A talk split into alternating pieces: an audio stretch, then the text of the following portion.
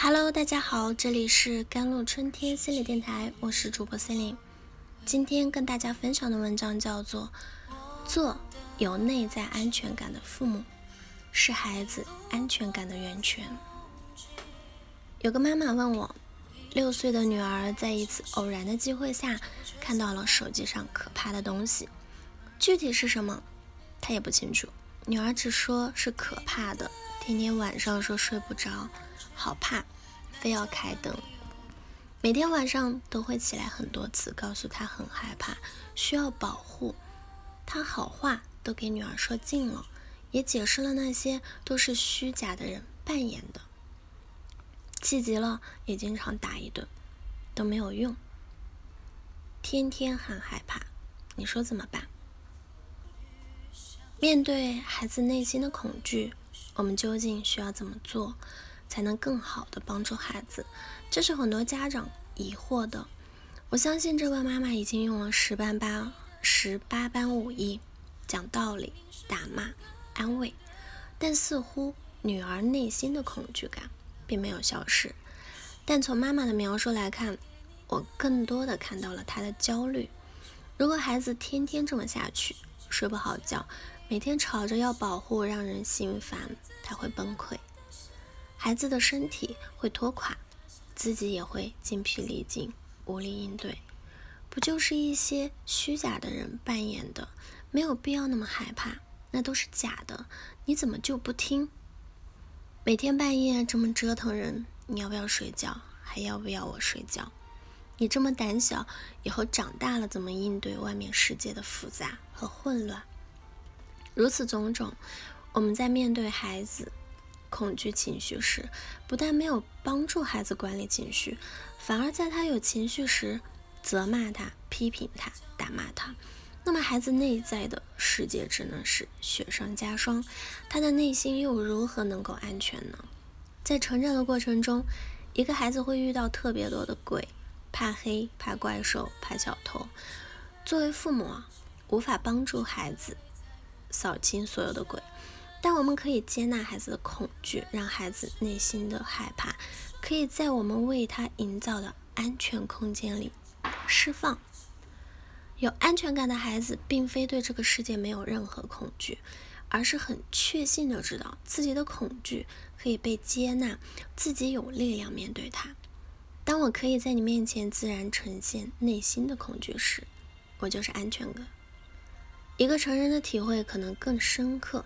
你越能在一个人面前自然的表达你的脆弱，你和这个人的关系就越安全。那么对于一个孩子来说，他最需要的无疑就是这样一个人，这样的一段充满接纳性的亲子关系。他的害怕在你那里是允许的，可以看见的，可以接纳的，这是孩子安全感、温暖和安全的开始。接纳自己的恐惧和焦虑，做有内在安全感的父母，是孩子安全感的源泉。你得承认，无论我们多么努力的去成长，都仍然会有不安的时刻。我们担心环境的不安全感、食物的不安全、孩子玩闹过程中的不安全，太多操心不过来的事情，都会让我们寝食难安。如果妈妈内心的不安长久存在，那么这份不安就常常会渗透到和孩子的关系中。孩子的情绪感知能力往往比成人敏锐，他会在第一时间接收到情绪的信号，从而影响他内在安全感的建立。很多父母都曾疑惑：我给了孩子最好的物质条件，也做了父母的陪伴工作。为什么我的孩子仍然没有安全感？是的，在解答疑惑之间，也许需要先问问自己：我内心的安全感够吗？我有处理好自己的恐惧、焦虑、担心和痛苦吗？如果我没有做好，那孩子的安全感又是怎样来的呢？终极安全感的建立是提高自己内在的安全感。我能一个人独处吗？独处时能不能够放松？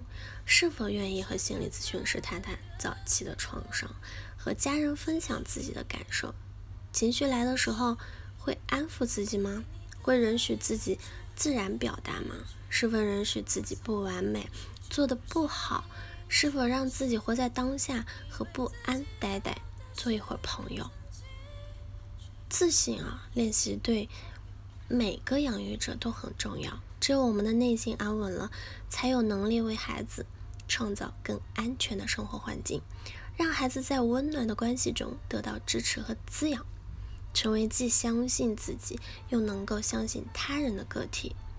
帮助孩子建立安全感，意味着去接纳孩子的恐惧，也接纳自己的恐惧。犹如我们站着走路的两条腿，我允许自己可以有不安的时刻。也允许孩子有不安的片段。我允许，在我和孩子的关系里，他可以自由的表达自己，做他自己。我做他温暖、安全的后盾。好了，以上就是今天的节目内容了。咨询请加我的手机微信号：幺三八二二七幺八九九五。我是 c e l i n e 我们下期节目再见。